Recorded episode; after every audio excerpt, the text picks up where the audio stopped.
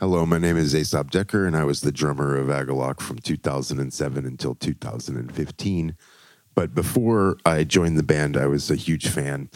I discovered them through one of my many trips to Aquarius Records in San Francisco, where Andee Connors showed me Pale Folklore and described it as Katatonia meets Fields of the Nephilim. And that was um, all I needed to hear. It was a buy on sight kind of thing.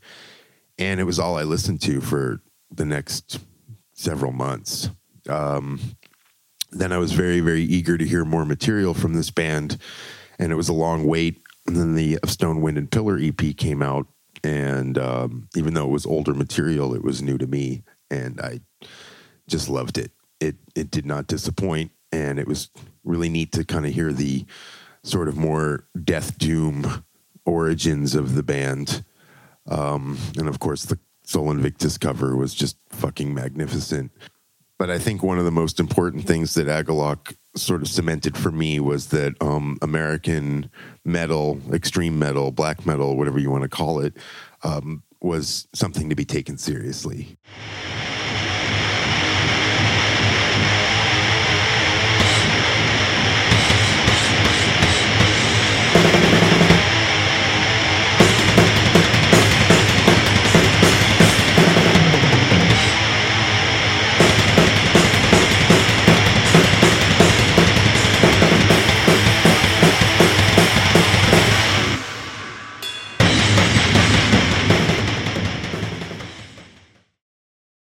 Welcome to the Invisible Oranges podcast. Uh, I am your intrepid editor, John.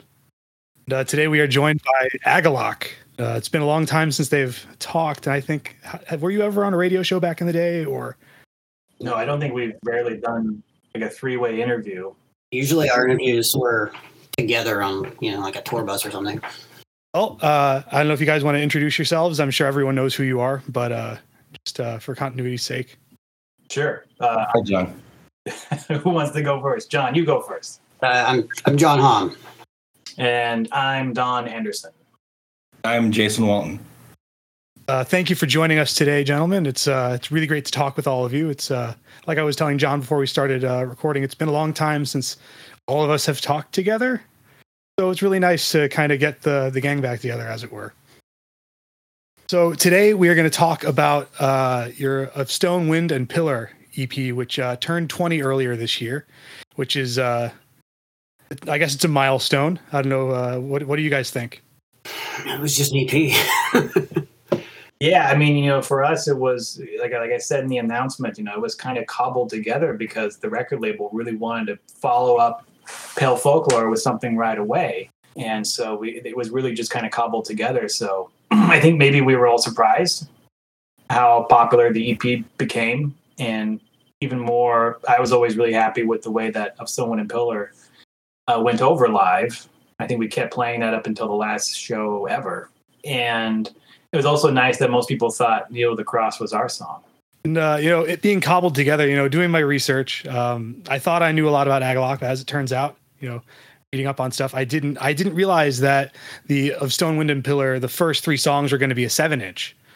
What what happened there? I understand the Iron Fist just kind of folded, or yeah, that was that was a weird situation because um, you know I was in contact with Thomas from Putrefaction magazine, who also ran Iron Fist and No Fashion Records, and yeah, he offered a seven inch deal after he heard the demo, and then it just never happened. Yeah, I mean that that of Someone and Pillar, I mean, and specifically the seven inch was the very next recording Agalloch did after the very very first demo. So it, it came out before the '98 promo. Um, it really is some of our earliest work um, ever. I always think it was being much older than 20 years. Yeah, in many ways, it's yeah, it's it's older than 20 years. And you can, and you can tell. I mean, the, the quality of the recording and the the songwriting. It was definitely it was written. It was the next song written after this old cabin. You know. Yeah, I mean, I remember we were working on that tune. I remember especially that riff, that that sort of uh, the solo rhythm part early on. The dun dun dun dun dun dun dun dun dun. I remember, I remember John was channeling like a very sort of traditional metal riff, like a kind of dark metal, early Katatonia riff, I believe. May have been the reference, but think we're still trying to find a sound. Although it was the first time we ever played as a as a band more or less. Right, because um, it was after the uh, uh, Witch of this Oak demo that everything really started to come together. I I know the three of you were you know, in contact and collaborating together, but this was the first like Agalloch as a band recording, right? Yeah, yeah, I'd say so. Um, so I always found, well, not always. I, I found uh, the the continuity kind of interesting with this release coming before Pale Folklore uh, as, a recording, but then kind of leading up to the Mantle because there was that more pronounced kind of folk influence on this on the original song, Stone Wind and Pillar song, uh, and it kind of feeds into the Mantle's um, more neo folk kind of influenced self. I, I'm I'm going I'm getting somewhere. I promise. Um, so when you released this, how did you feel it worked in continuity with everything else? Well, it was it was a direct reference to our influences at the time. I mean, we were way into Sol Invictus, and you can hear the Death in June influence and Current '93 and all that. And I think doing that cover was sort of a nice bridge from Pale Folklore to the Mantle, you know, because we'd we'd already started writing music for the Mantle, and it was I, like I know we at that time we had uh, and the Great Cold Death of the Earth like pretty much written, so it was a nice bridge of of what was to come. Yeah, I would say with Kneel the Cross in particular, uh, tracking acoustic guitars, learning how to track acoustic guitars, and uh, you know, strumming acoustic guitars, doubling them, panning them hard left to right, that sort of thing. Because um, you know, my great sort of awakening with acoustic instruments was neo-folk, was bands like Death in June, Sol Invictus, particularly, uh, particularly like the later Death in June, but what ends when the cymbal shattered. Because I've always associated acoustic and nylon strings with like very classical sounding intros to metal songs like Fight Fire with Fire. You know, that's usually what would you would do. You would have a nice little classical guitar thing and then some crashing heavy metal would come in afterwards. And I always associate strumming with like folk music or like being around a campfire and kind of kumbaya stuff. And I never imagined that kind of open strumming sound dark. And then I heard But What Ends When the Symbols Shatter and uh, the dark one of the darkest records ever written and so it made me feel comfortable uh, integrating the strumming sound without fear of sounding like we're at a campfire singing kumbaya. Uh, and you were really one of the i mean there were bands that came before you like like ulver and stuff who were doing the uh, the folky kind of black dark metal thing.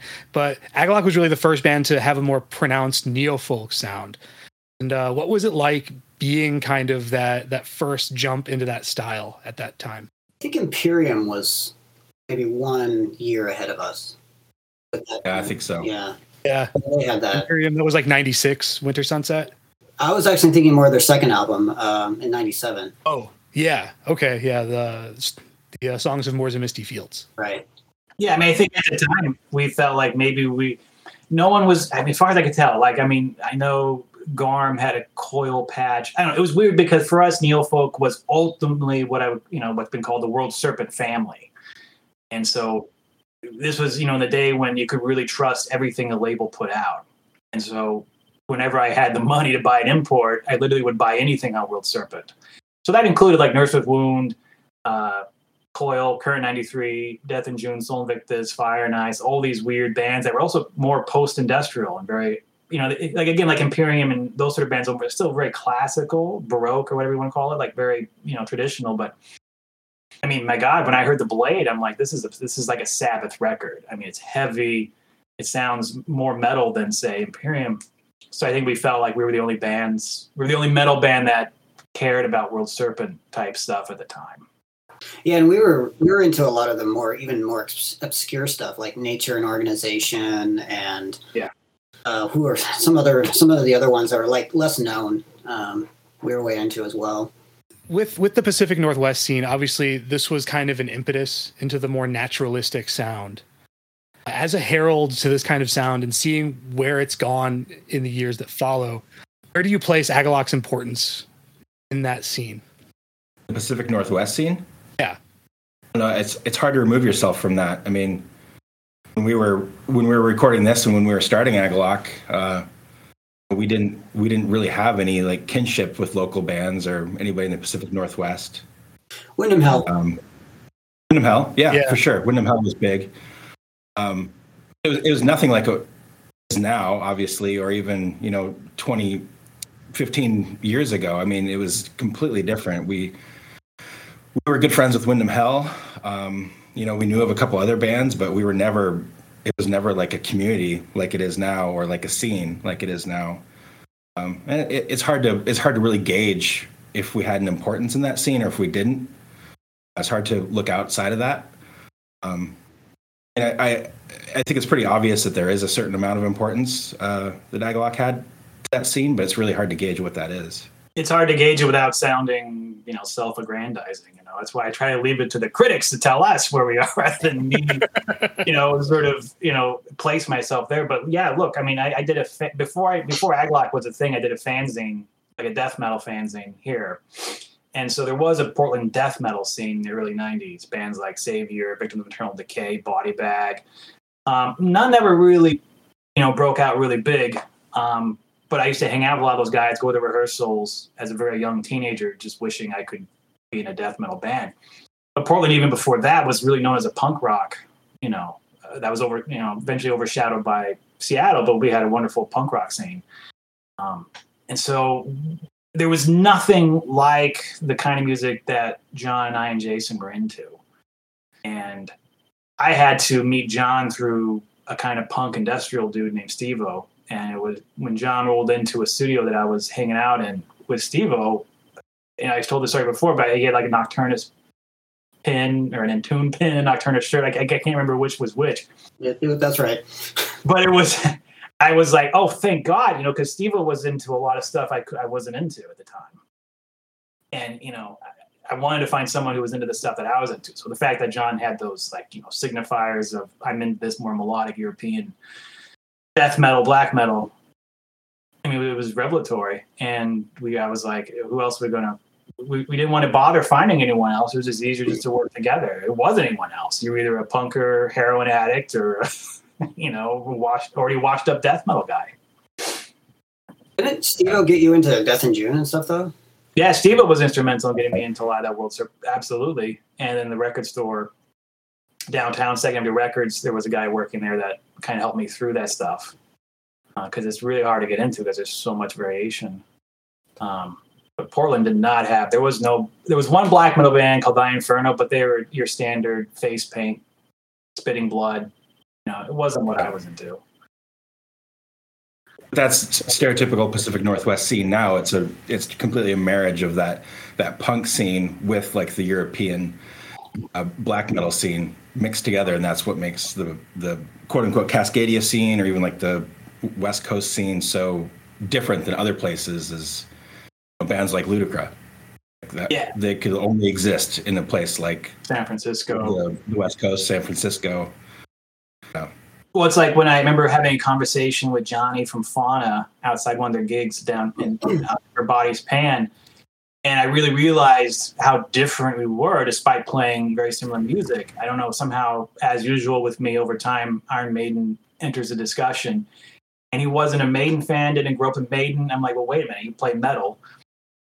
What? How did you get here? And he got there through crusty kind of hardcore punk rock, and Burzum was his crossover band and I was like, okay, that's interesting. I guess, yeah. I, I never listened to black metal like Darkthrone or Burzum or Mayhem as being crust kind of hardcore punk in a way. But I mean, you can hear it now. But to me, they were metal bands, and so it was interesting to see how there was really this this sort of chasm that opened up between he and I. That there was a very different history that had diverged. A lot of those guys didn't come from metal; they came from punk, hardcore. Yeah, I had a I had a conversation with uh, one of the members of Corvus Corax uh, at, at the show that we saw where they played with um, Die Infernal and, and Blood X's. And it was interesting as I, I I was talking to their bass player and you know I, I told him he was like you guys kind of remind me of like of, of bands like In the Woods and he was pretty dismissive of that. He was just like yeah I don't know what that is. So I think later I learned um, when I was on I, I did a tour with Wolves in the Throne Room with my other band and I was talking to um, one of the Weaver brothers, the, the singer, and uh, about Corvus Corax, and he said that they, yeah, they came from a total crust punk background, but they had that aesthetic, that really cool sort of pagan nature aesthetic that I was really fascinated by when I saw them. They did it super well in that show. That was Yeah. That was really impressive. Like you talked to, you know, someone like Aesop too. It's the same thing. Like he was obviously like a, a punk guy, and then he discovered I can't remember what it was. I, I want to say it was Burzum too. Was he dumpster diving and they found Darkthrone in a trash can or something? That's what it was. Darkthrone. Yeah, he was dumpster diving, found Darkthrone. Like a punker would do.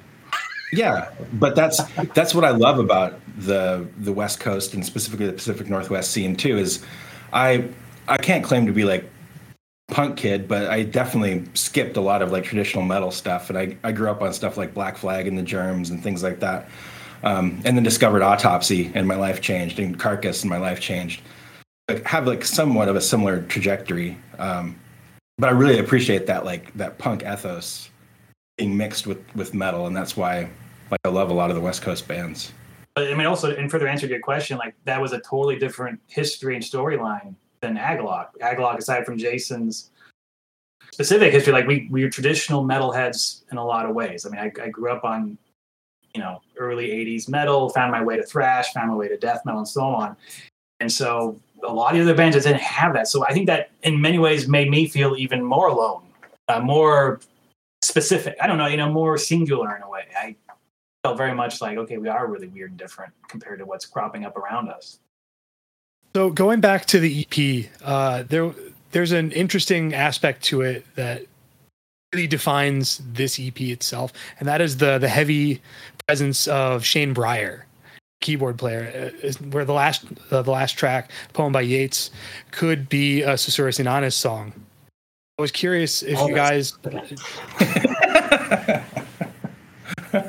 Didn't hear what you said, John. Yeah, I just said all of all of that stuff could have been Susurrus Inanis.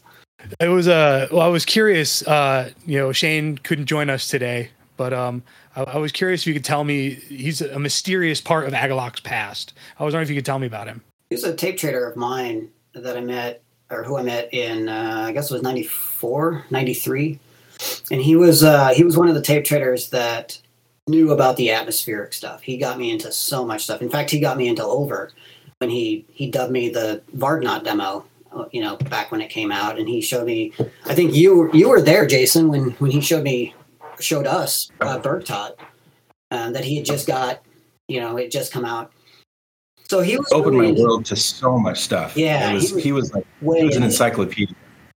and you know, and he like rotting Christ and dissection, and like Yeah. he he was the guy. Like he, Barathrum, and he showed me so Coria. much stuff. yeah.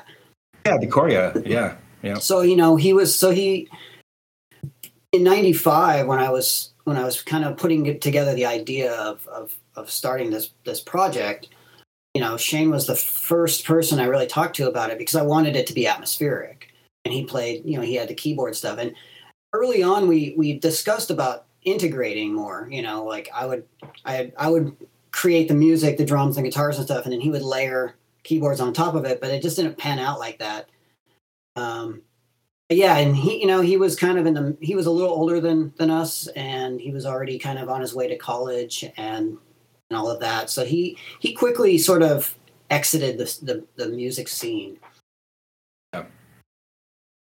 he had to make a choice between focusing on music or focusing on his academics and he chose the academics and so you know in the beginning he was a, a part of agalloch as long as he basically could be and then he had to you know move on um, but he like i mean like what john said I, I i echo that. Like he exposed me to so many different things. And he had a, a fanzine called until dawn is that right john? Yeah. and it was i mean he was just he had his finger on the pulse of so many different things. And it's funny because he just lived in this small tourist town in montana West you know, Yellowstone. west yellowstone the entrance of yellowstone park. Um, basically nobody lives there. It's about as isolated as you can get in the united states um, but you know and john and i were long time underground guys tape trading with people all over the world and he was just blowing our minds with with demo tapes of bands that i'd never heard of before and I remember like Rotting Christ being one of the big ones, and of course Ulver too. But uh, I mean, the guy was just like fountain of knowledge. And he was so blasé about it too. Like Yes, he was. he would Yep. just he would you know show me something that would absolutely blow my mind, and he'd be like, "Yeah, well, you know, the vocals kind of suck, and it's you know not that good, but it has this one song that's got this part that's really cool." I mean, he was like that. Yep. Yeah, he's always been like that. Yeah. So I was curious about uh, the decision to cover "Kneel to the Cross." Uh, before this release, Agalloch was not necessarily blasphemous, but it, it, denied a lot of things without being overt. But this particular song itself really cemented Agalloch as like a heathen, not quite anti-Christian, but against the norm kind of band. So, what led to choosing this particular song? I think um, originally I wanted to do "The Cat Is Dead" by Current ninety three, but good one. Doing my vocals, uh, like you know, David Tibet has a very unique vocal style that I wouldn't want to you know, it would just it just didn't seem like a good idea. But I think we saw an opportunity with Sol Invictus to really I don't want to say make a better version of a, of the song, but definitely it it it was it was rough enough that we could make it our own. You know, we could take one of the Sol Invictus songs and make it our own. And you know, I think we had discussed maybe doing a song from the Blade. I don't. You remember that, Don? I remember us, I, I, and I can't remember why we chose Kneel to Cross. I don't think it was because of the lyrics. I think that was just, uh, you know, just the pure chance that they happened to be uh, critical of Christianity. You know, um, I remember there, maybe we talked about Among the Ruins. Yeah, yeah. Death of the West. Um, cause that that could be a really cool kind of heavier song. Um, I don't know why we chose Kneel to Cross specifically. I mean, I think John, I think you chose it, and then I think I just learned how to play it. I think that's it. Might have been it might have been that easy. It's it's it's it's in strange. I mean, not strangely, I guess, but it's it's almost it's very similar chord progression to Great Cold Death. So maybe there was yeah. some inter. Uh, it lends itself really well to to your leads and, and interplay with as well. So yeah, we changed a lot of it. We changed the pre-chorus, chorus, or slap band. No, the chorus is very different. Um, even Ron, the the engineer at the time, helped me sort of think through some different harmony choices um, at the end because he always had a really great ear, and so and we really did make it our own. Um, and I think that's why people forget that it's a cover. You know, it's, it reminds me a little bit, and nothing not to take anything away from Tony Wakeford or Sol Invictus, but I mean, we kind of did a Metallica Diamond Head thing because um, Tony got a lot of metalheads listening to Sol Invictus, which was not really his scene. And even when I got a chance to play with Sol Invictus at Prophecy Fest back in 2016, he uh, kind of led the crowd on to think we were going to do an Agalloch cover. Because I was this, I was one of the special guests to to join them, and I, you know he's he's this great British wit, and I think he led them on, and then he said, you know, it's Kneel the Cross. he's very. I mean, he's very pleased with it, but he's also a very self-deprecating guy. Right. You know. I think he was really surprised when he played with us in London. The reception. Yeah. At, uh, the when he when he walked on stage and joined us, the reception he got was pretty phenomenal, and I think he was really surprised by that. Yeah, yeah. I mean, that, that all those World Turbo bands never really saw that kind of you know, they had a cult fan base, very cult fan base, but I think he, he'd never played in front of a metal crowd. I mean, he did punk, you know, when he was in Crisis, you know, but like nothing like that. I think he felt like a rock star, maybe. Yeah. That was a cool experience. Yeah. It was great having him. Uh, on the recording, the the cover, you were joined because uh, there was the the choir at the beginning of the song where you're singing "Summers Are Coming in, Arise, Arise." You were joined by uh, Brian Yeager, who mm-hmm. uh, is otherwise known as Sculptured's old singer. So, uh, why did you invite him to join for this particular song? I think he he was probably hanging out. Maybe he was there. Um, he could sing, I guess. no, again, we never. We were just we're such a small, tight knit group, you know, because at the time Folklore and Apollo Ends were the exact same band. I mean, those are the three of us on both those records, um, with a couple, you know, additions of guest musicians. So, you know, Brian was always kind of hanging around, and he may have just been in the studio that day, or I may have picked him up on the way there and say, "Can you, you know, sing along with us in this intro?" That's what all there was to it. Uh, History destroyed. There we go. that's uh, that's really cool. It's uh, it was always really interesting seeing the interplay between you know those two bands over time because I mean I got into it a few years later, and, and those two albums came out, but they they both struck me in different ways, and uh, it was they're very special to me. So I just want to thank you guys for making them. I'm kind of simping a little bit, but oh well, thank you. Yeah. You're welcome. but they were fun to make. I mean, those two records we we made them back to back, and it's like we, you know, John would drive the car, and then we'd switch, and then I would drive the car. It was really like that. And so it was a really musically rich period of our very young lives. That was incredible, incredible time period. Uh, I wanted to. I had this within arm's reach, so I just kind of wanted to take this out. We were talking about um, Corvus Corax very briefly. I happen to have their demo tape right here. That was uh, that was another really special band to me when I was first getting into black metal. So it's yeah, I got uh, that same tape, right? Yeah, it's a great tape. Yeah, I got it at the show actually. I don't know how many shows they played, but yeah, they they were kind of here. They were here and then gone. They put out one album yeah. and then disappeared. Yeah, well, I know Johan did that uh, Red King project yeah. for a little bit. I only heard mm-hmm. ridiculous stories about those shows. It's uh, it, it's a shame that he's gone. Uh, I wish I could have experienced something like that, but I heard that Burning Witch played with Corvus Corax back in the day. And man, I would have loved to have seen that. I heard that too. I'll have to ask Mr. Bootsy Kronos about that. That seems like a, uh, an interesting story. Yeah, I think Stephen O'Malley's got some got a story about that. So, so you know, I've there aren't many questions that I can really ask about you know this EP. You know, it was it was cobbled together. It's uh it featured a cover that people think is yours, which is pretty fun. But I wanted to kind of open the floor up to you guys and see if there's any stories that you remember about this EP recording, you know, back in the day, anything. Uh, the ball's in your court. Well, it was recorded at Smegma Studios for starters. Michael Michael Lastra, he's kind of a, a local legend. Um, maybe Don could could shine some light on that a little bit. Yeah, yeah. It's it's it's you know it's funny because we had this you know John the demo had very sort of you know folky you know Gustave Doré aesthetic, and then you had studio that was called Smegma. And you know it didn't really fit with it, but yeah. It, so Smegma is a long-running, noisy sound collage, very experimental band, kind of a collective here in Portland. Um, just tons and tons and tons of uh, releases, and uh, Michael Lastra was very well is still very well known. I don't know what's you know what he's up to now, but he had a really funky looking studio in Portland. And it's where my friend Steve, I mentioned earlier, his band Landfill, which was kind of a Godfleshy type band, he always recorded with with Mike at, at his studio. So I always hung around there, and that's where I met John was at Smegma. And so I think when John was looking for a place to record his, you know, the Agalloch demo, he went ahead and went with with, with Smegma in that case. And so we did the same with Upstone Wind and Pillar. And so it's again it's really unlikely because it's it's it's you know it's different you know as we're not your standard Portland band. I mean we don't look like sound like any other like well known Portland band, and you can't really get more funky Portland than Mike Lastra of Smegma. And so we were in this weird house with all these weird oddities, you know, strange things on the wall, tons of records, mostly punk, just weird stuff but we're these long-haired metal heads talking about dissection all the time or something at the, you know at the time.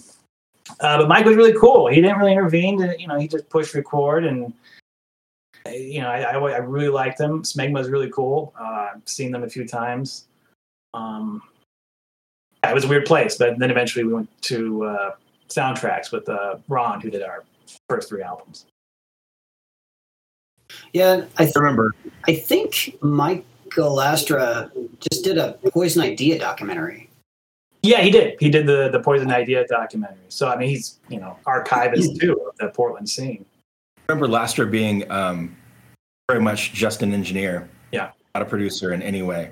No. Or Ron Chick would definitely give us advice, give us tips on things, or voice an opinion of some sort. Mm-hmm. Lastra was just record, tell me when to hit stop, and uh, yeah.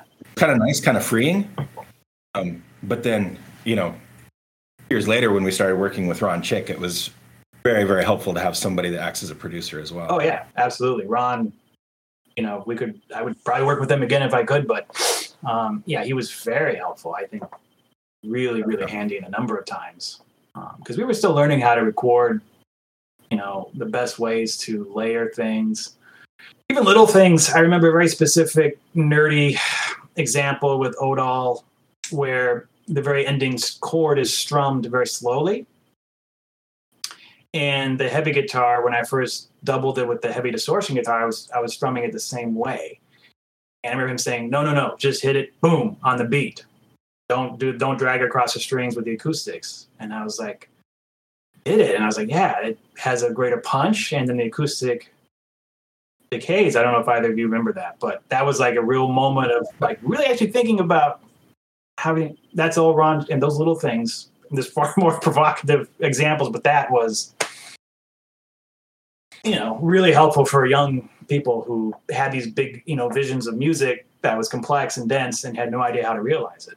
I remember being extremely sick for the Stone Wind and Pillor recording. A really bad cold. I, I could barely breathe. I was snotting everywhere. Um, so it made the actual recording interesting for me. Obviously, I wasn't singing or anything like that, but I was not feeling well. I might have been running a fever at the time. So my, my memories of that period are a little strange. um, I do remember John tracking vocals, I think, downstairs or something Yeah, in the control room downstairs. upstairs. And yeah, it was just a it was a weird period of time. Um, was remarkable because, like we said before, it was the first time that we'd like recorded as a band, and that was really really different. Um, but yeah, I was I was so sick. I, like, I'm not sure I've ever been that sick before. Yeah, you have. you remember? You remember uh, Remember Calgary? Calgary? There's a They story. saved your life. You have a Bon Scott moment. Yeah, yeah. Okay, I've I've I've never been that sick with a cold before. Stuff came out of your nose then too. Yes. Uh, Up Stone was the first time we did a click track. I remember that because I mean John was still playing drums, so I, I guess we must have tracked the drums first to a reference guitar. Is that how we did it? We might be getting in the weeds here, but No, I think we did a traditional click track and, and scratch guitar, and I just played to that, and then we layered it from there. yeah. Oh, gosh. Uh, well, here's one more question that everyone has on their minds. And I know it's going to be the, the eye roll question, but the Oh. three of you are talking again. There we go. I roll. What are we listening to nowadays? Yeah. What's your top ten? That was the question. Top So ten. I was like, I mentioned, like, I'm talking with Agalloch, and everyone's like, are they getting back together? I was like, I know what the answer is. I'll ask. Uh, we're definitely back together as, as friends and colleagues. I mean, the first person, the first person, I mean, both me and John, the first person I share any new things I'm working on. Like, John was the first to hear the sculpture demos for Liminal Phase. He'll probably be the first to hear the demos uh, for the next record. Jason sends me, we, you know, we're we're just like we were in the early 90s in a lot of ways, you know, sharing each other's stuff. Um, speaking for myself, of course, I would I would love to play live again um, as Agalloch, but of course with the pandemic and stuff. I mean, I love playing the music. I miss it. I don't know what it would look like. You know, I don't know. You know, of course we have talked about it, but I, I everybody's heart has to be in the right place. You know, we have to do it for the right reasons. Um, the current environment doesn't really welcome that. I'm still seeing tours getting postponed even now. Um, but I miss the music. I'd love to play it again, of course. I think at this point it's too early to really say anything about that. I think, at least for me, like know, John and I have recently become friends again in the last less than a year. so it's you know it's uh, it's something that is definitely in my mind, but um, I'm more focused on kindling our friendships as the three of us, and you know just enjoying that rather than focusing on like what are we going to do next. You know. really nice too to to i mean i'm in the middle of sort of you know doing like reissue stuff and designing uh, things that Eisenwald's going to be reissuing, like to Wind and Pillor. So, you know, for me, it feels like the band never ended because I, I I still just gonna feel like I'm still working on shirts and t-shirt designs and you know layouts and all this kind of thing. Um, there's definitely some some stuff planned for the next year or two. I, I can't talk about it, but it, it has nothing to do with like a reformation or anything. But it's definitely some some things that Agalloch fans will be will find interesting. I'll just say that. Yeah, it's interesting. In some ways, yeah, the band. I mean, I remember when we broke up. I'm like, well, we got big enough that like, like when I broke, when my first band that broke up, you know, we were just high school kids, so like it didn't mean anything. there weren't any recordings. There weren't. But like, I'm like, you know, Agalloch became a phenomenon. Like, there's still going to be reissues and shirts and things like this. So, um, I think what John's yes, the way John's describing it sounds like we never broke up in a lot of ways. We're just a clothing line. I, I think I think whether we like it or not, the three of us put in in, in the same context is going to be called Agalloch, whether we're performing or even talking about music. Even this podcast, I thought it was kind of strange. Like, oh, with Agalloch. Well, are we Agalloch? I mean, I guess we are when we're together. But it's. I think that we'll always be Agalloch, whether we're playing music or not. That's just. It seems to be how we're contextualized by by people. I mean, is Emperor together?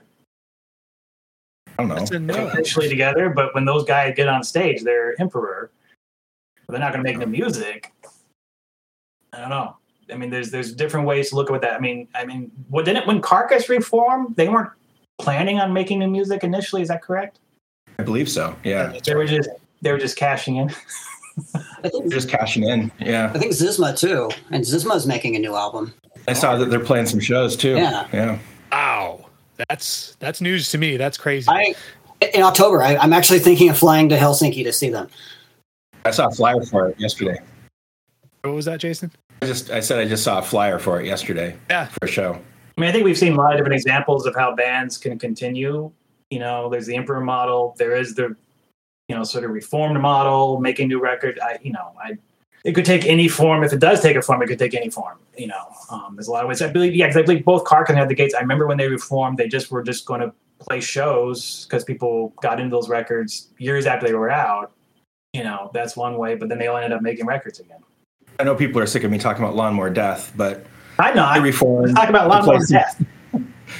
They reformed to play some shows and have fun and play Bloodstock in front of thousands of people and have a lot of a lot of fun. And they recorded a record this year, and and Pete sent it to me, and it is surprisingly awesome. Like it's really really great. It's uh, kind of like an Oh Crikey Part Two in my eyes. Okay. um, and it's coming out next year. And they never ever like even as like three years ago, they're like, we'll never record music. Like this is just it's fun. But yeah, they have they've got a new record coming out and it's awesome. You know, it's It's like also it's, it's, to me. That's crazy. yeah, it's unwise to for me to to say never to to this kind of stuff. Um, as much, I mean, I would love to make another record. I just don't know if it would be something that would be beneficial for the fans because it's like the three of us. Yeah, we come from the same kind of musical pa- uh, um, history, but we're so different also. And you know, it's like if we made an album, I'm like, I'd love to make like just a rock album. I don't think that would be great with you know having the Agalloch name on it. You know what I mean? But at the same time, if we if the three of us made a record and it sounded like I don't know New Model Army or something, it's still Agalloch being Agalloch. It's still us doing what we want to do. So it's it's a weird. Did make a Hmm? did make a rock record. It's called Ashes. That's true. And and technically, I'd say that um, Serpent is kind of a prog rock record too. That's true. Serpent is very much a rock record. But you know, so I don't know. yeah, I, I, you know, we- we're, we're still developing or growing as musicians and still getting into new bands all the time. Uh, If Agalloch ever did another record, I mean, I love making records almost, you know, regardless of what name it's under. If we decide to make an Agalloch record again, I would just, you know, I want to do it just to make a record. I love the process. I love the writing. I love the, I love all that stuff. Um, but it's going to be, I think the number one reason is we have to do it because we want to. Yeah. And um, and like what John says, whatever comes out, it's going to come out. We'll call it Agalloch, but yeah, it, it's not going to be the Mantle Part Two. I, I actually I read a review of of of my last solo album, uh, Cast Iron Blood, where somebody had said, if this was an Agalloch album, it would be amazing. And I'm like thinking, okay. So it's like I think some people just care about the brand, you know. Yeah, I, it's it's become a that that's oof. that's disgusting. I don't want it to be a brand. You know, we're one letter away from band to become a brand. So it's organic. Like the whole reason why we started playing music in the first place was just because we liked what we were doing we wanted to make this type of music. It would be the same thing this time. I mean, I guess what's nice is that we're just friends without the burden, you know, because Agalloch is in some ways the classic story of a band that got more and more popular and, you know, different motivations fall into place and then money starts coming in and decisions and it's, it's it starts to become a VH1 special very quickly. And I got to tell you, man, it's I'm sure the rest of the guys agree with me. It's just kind of cool not to have that over us. Although, as John points out, and as I can also point out in every sculpture review, it's not good. We still have that cloud hanging over us in everything we do, which is a double-edged sword. Um, so I can't imagine what it would be like if we put out an Agalloch record and called it Agalloch. I think it'd be torn apart. It would be. It would be. I guarantee you. They, they always are, whether no matter how good they are. Like um, when Carcass's Surgical Steel came out, I was like, oh, this is just a yawn fest. And I listened to it again the other day. I'm like, this is fucking amazing. So I mean, just fans are always going to be critical, um, especially of like any type of like reunion or formation or anything like that, because people want earlier material no matter what. Right. Almost 100 percent. They want the nostalgia. With the nostalgia. Yep. You know, they they want us to make the mantle part two. Right. You know, as as a big fan, I I wouldn't want that. You know, I don't I don't think you need to touch that again. You know, it's just me though. We did it once. Move on. You know. Well, there's lots of bands that, that kind of carried on that sound, you know, since then.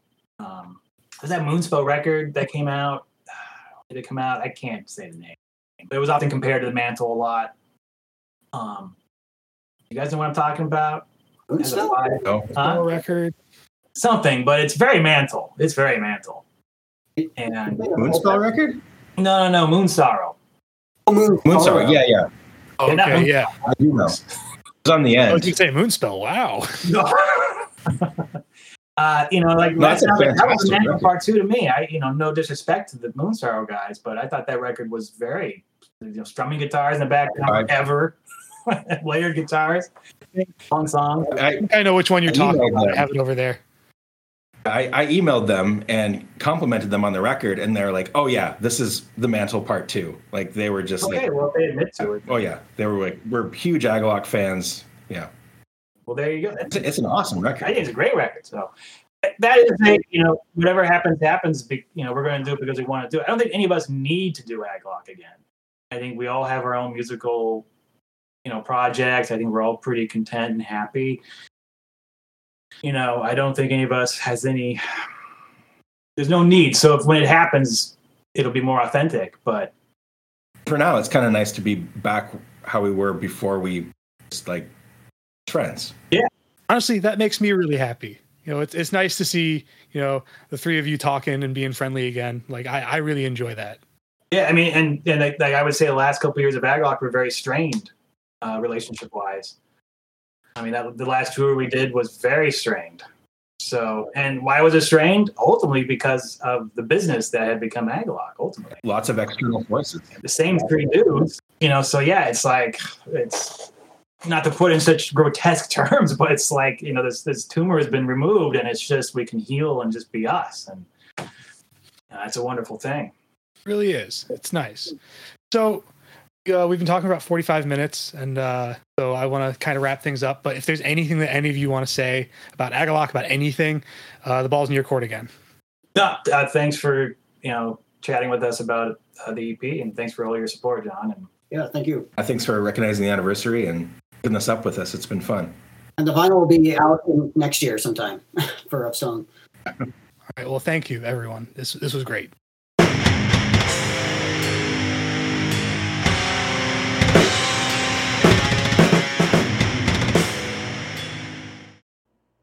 Thank you for listening.